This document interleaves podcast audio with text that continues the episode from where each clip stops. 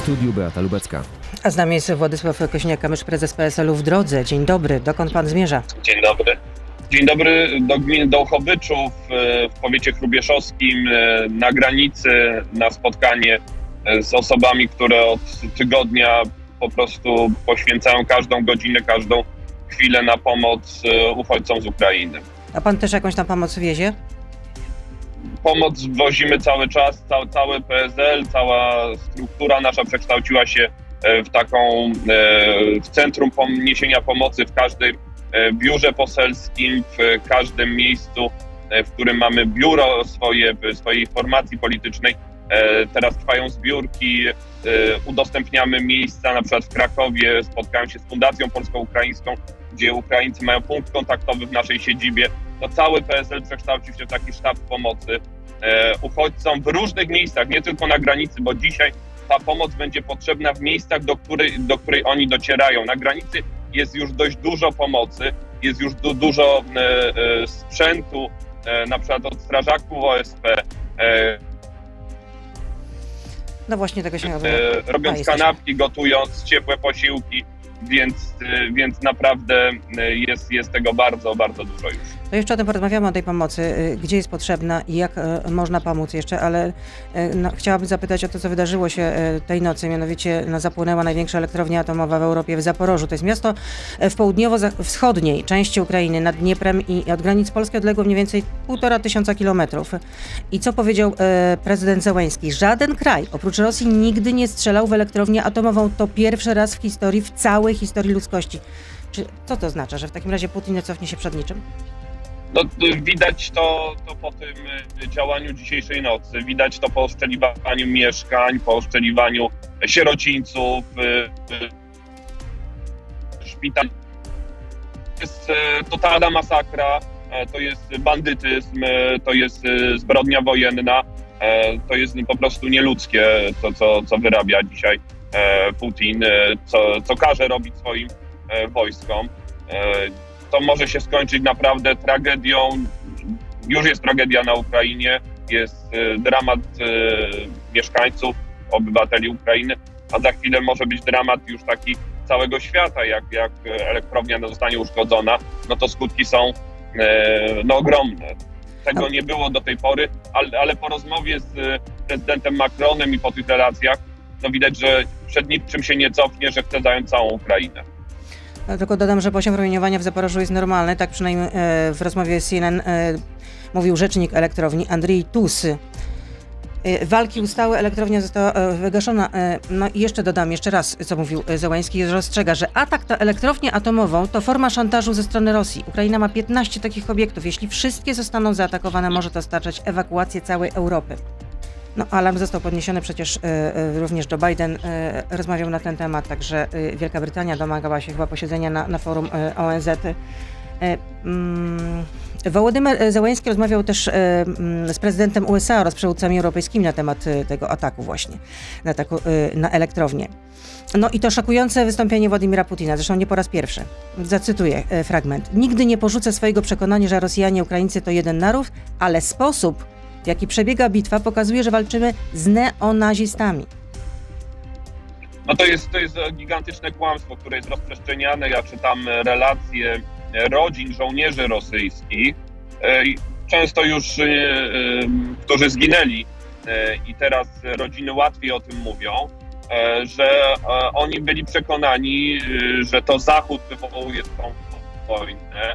W takim razie, skoro już powiedzieliśmy, że Putin nie cofnie się przed niczym, to w takim razie widać, że sankcje na niego nie działają absolutnie. No to w takim razie co jeszcze zrobić, że można go zatrzymać? Po pierwsze wspierać teraz Ukrainę, tylko to jest możliwe i realizować te dostawy, które zapowiedziała większość już państw, nie tylko członkowie NATO, nie tylko państwa Unii Europejskiej, ale widać też ogromne poruszenie choćby w Kanadzie.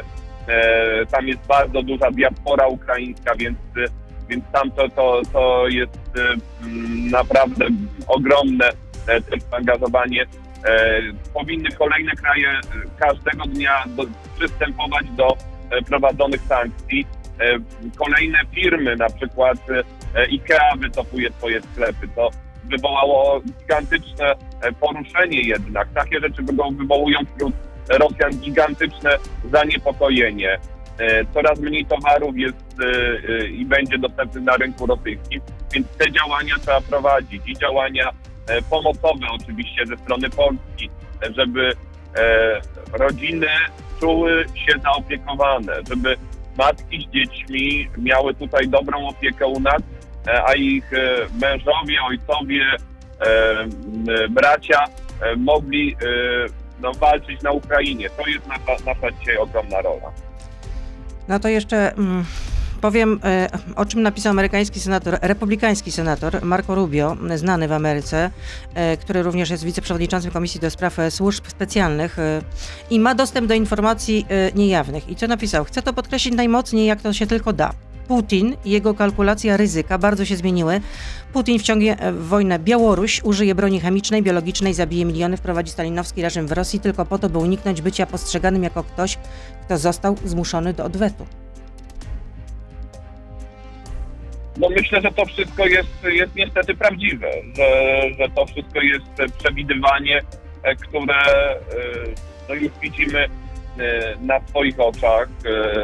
Różnego rodzaju broń niedopuszczana, zakazana jest używana już dzisiaj na oszczeliwanie ludności cywilnej, szpitali szczególnie, czyli punktów, które niosą pomoc, czy elektrowni atomowej. Najlepiej świadczy, że tam granicy postawionej przed bestialstwem nie ma. Po prostu to jest bezgraniczne, ohydne, nieludzkie, barbarzyńskie. No dobrze, ale mnożenie tych przymiotników, że to jest nieludzkie, ohydne, oczywiście tak, jak najbardziej tutaj w ogóle nie ma co do tego sporu.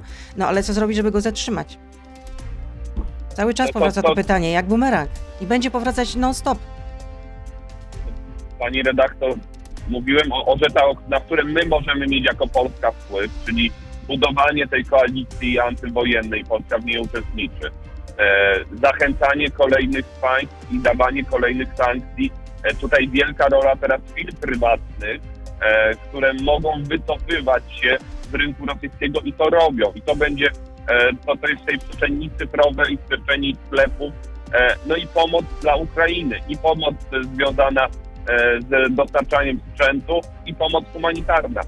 To jest to działanie, które Polska dzisiaj podejmuje Unia Europejska bardzo mocno i podejmują inne państwa na świecie. Poszerzajmy grono tych państw. Codziennie niech nowe państwo przystępuje, codziennie nowa sankcja, codziennie nowa firma wychodząca z rynku rosyjskiego. A jeśli chodzi o tę falę uchodźców, która napływa do Polski, to czy będzie potrzebna Pana zdaniem relokacja? Większość na razie z tych, która dotarła, to też obserwowałem na granicy, jak byliśmy w Medyce, byliśmy w Mościskach po stronie ukraińskiej, to jak rozmawiałem z Ukraińcami 2 dni temu, z władzami samorządowymi obwodu lwowskiego czy Mościsk, oni mówią, że duża część tych, którzy przechodzą przez granicę, ma rodziny tutaj w Polsce lub w Europie. Więc dla niektórych Polska jest przystankiem, bo jadą dalej do swojej rodziny. Większość osób, która w pierwszych dniach przekroczyła granicę, tylko na dzień, może 2 zatrzymywała się w ośrodkach organizowanych przez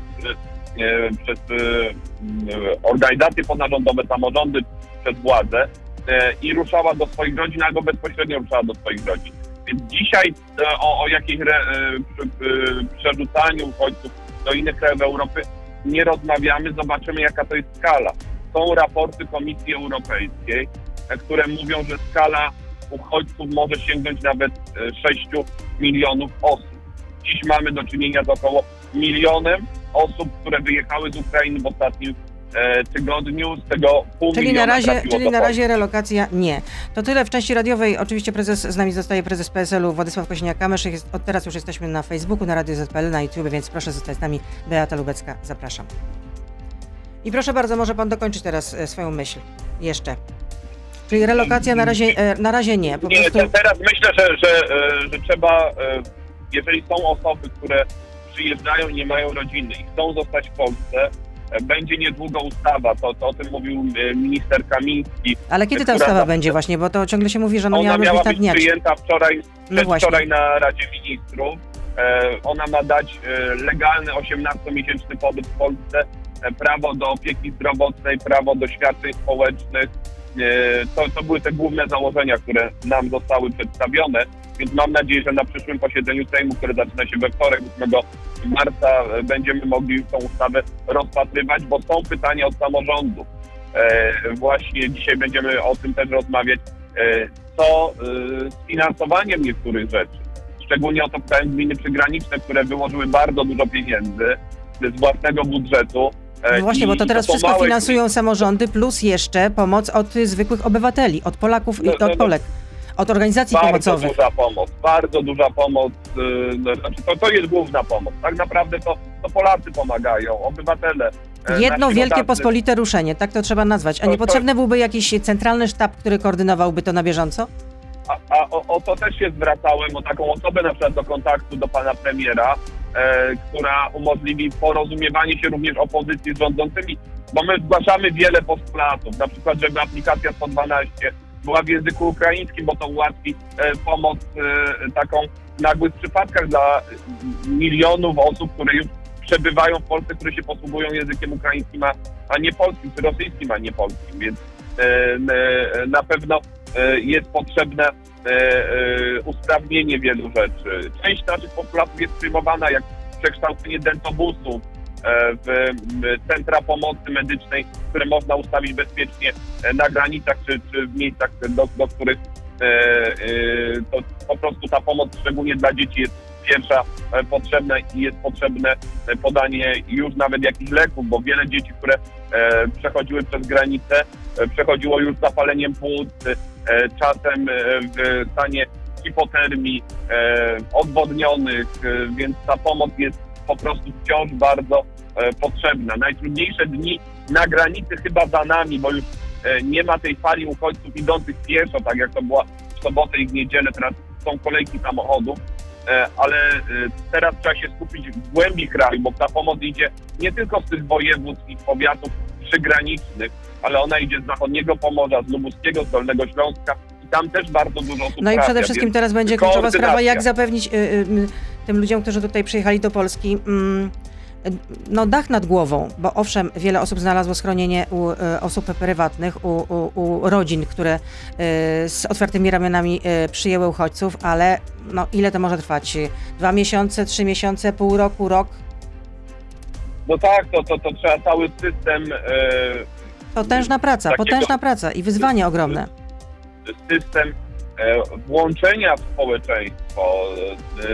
Na pewno trzeba zacząć od dzieci, żeby nie siedziały przed telefonami, telewizorami, żeby nie oglądały wojny, tylko żeby miały zajęcia prowadzone. Już widzę, że część dzieci trafia do szkoły, ale to muszą być prawdziwe zajęcia lekcyjne i też ta opieka psychologiczna bardzo ważna. Wiele osób już jest z traumą wojenną, już jest ze stresem pourazowym, więc to jest wszechstronna pomoc.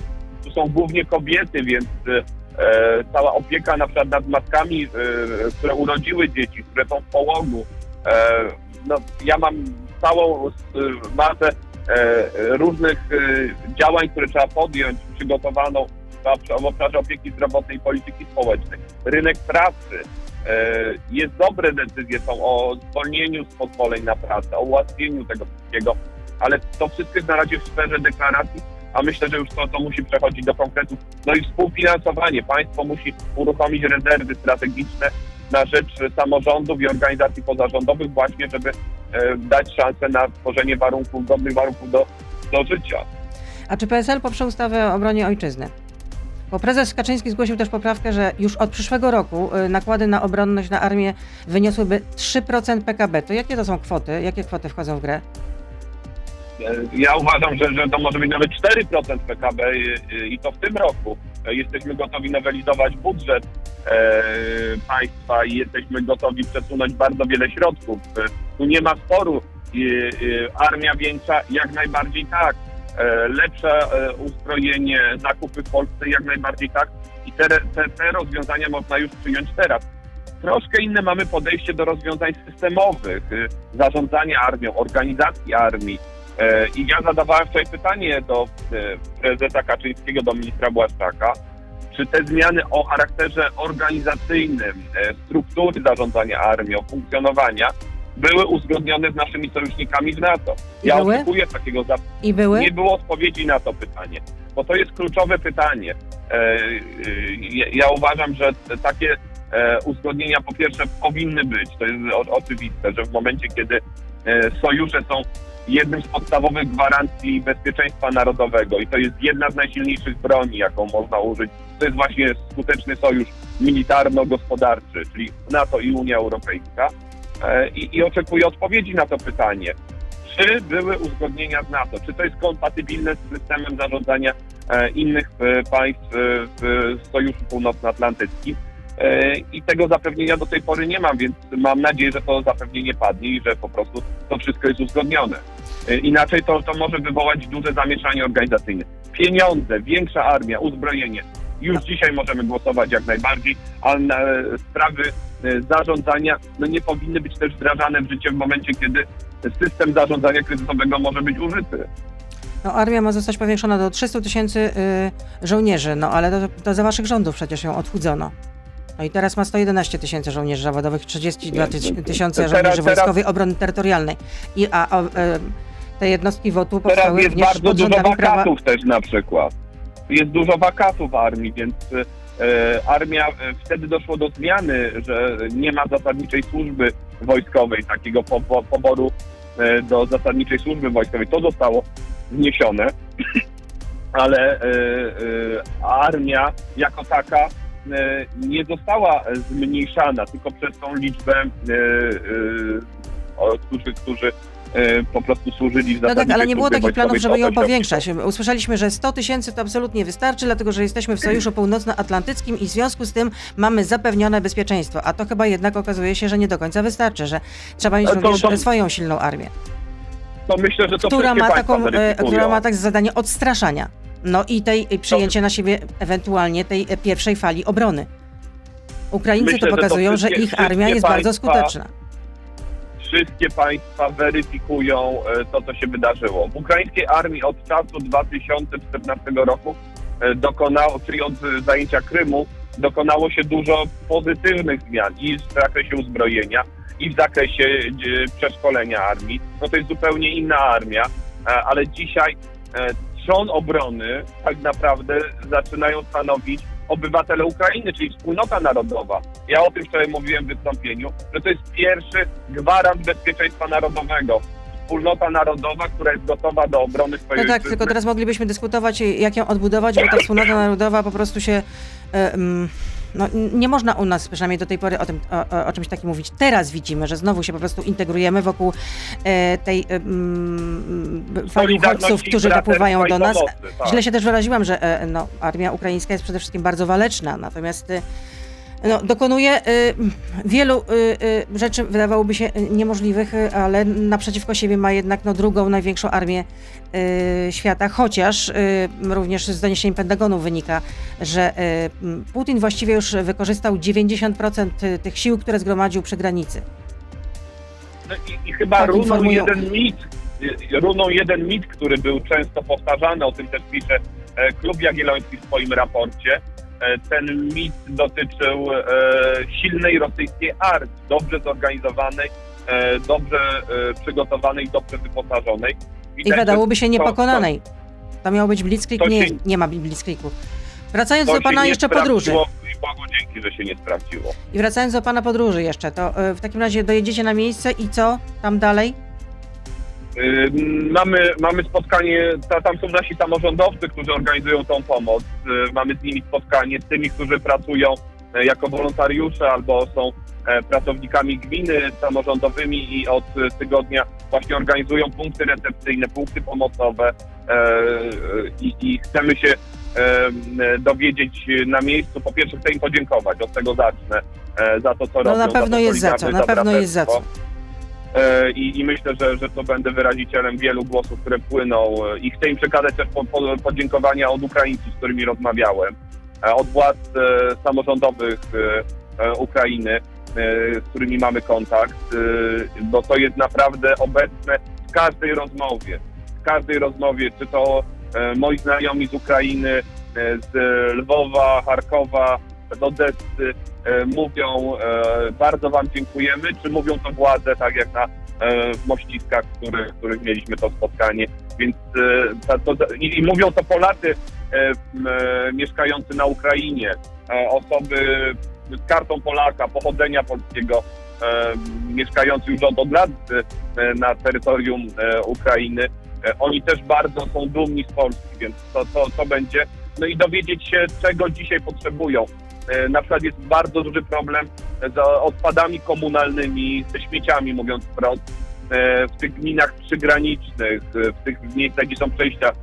To są małe gminy, które często nie mają zbyt dużo środków, a wywóz tych śmieci ogromnie dużo kosztuje i tutaj interwencja państwa jest potrzebna, czyli wiele praktycznych rzeczy, które dzisiaj pewnie usłyszymy i będziemy mogli przekazać na najbliższym posiedzeniu Sejmu. I z takimi doświadczeniami stamtąd wrócicie. Rozumiem, że dzisiaj też wracacie, czy tam zostajecie na noc? Jak to wygląda? Nie, dzisiaj wracamy. Dzisiaj też mamy jeszcze kolejne spotkania też już z rodzinami ukraińskimi, które mieszkają, już przyjechały do Polski. Z nimi też chcemy rozmawiać. No na przykład wczoraj ważny wniosek posła Paszyka na Sejmie o kursie krywdy. No, ona leci na łeb na szyję. Osoby, które przyjechały do Polski, przywiozły krywny i nie mają, one są dzisiaj nic nie warte. No tutaj też jakiś pomysł, jakaś interwencja Narodowego Banku Polskiego, rządu powinna być, żeby... No wiele do zrobienia przed nami. Wiele do zrobienia przed nami. Władysław Kosiniak-Kamysz, prezes PSL-u, był z nami. Szczęśliwej podróży, panie prezesie. Dzięki, wszystkiego dobrego, pozdrawiam serdecznie. Do usłyszenia, do zobaczenia, kłaniam się. Do zobaczenia. To był gość Radia Z. Słuchaj codziennie w Radio Z i na player radioz.pl.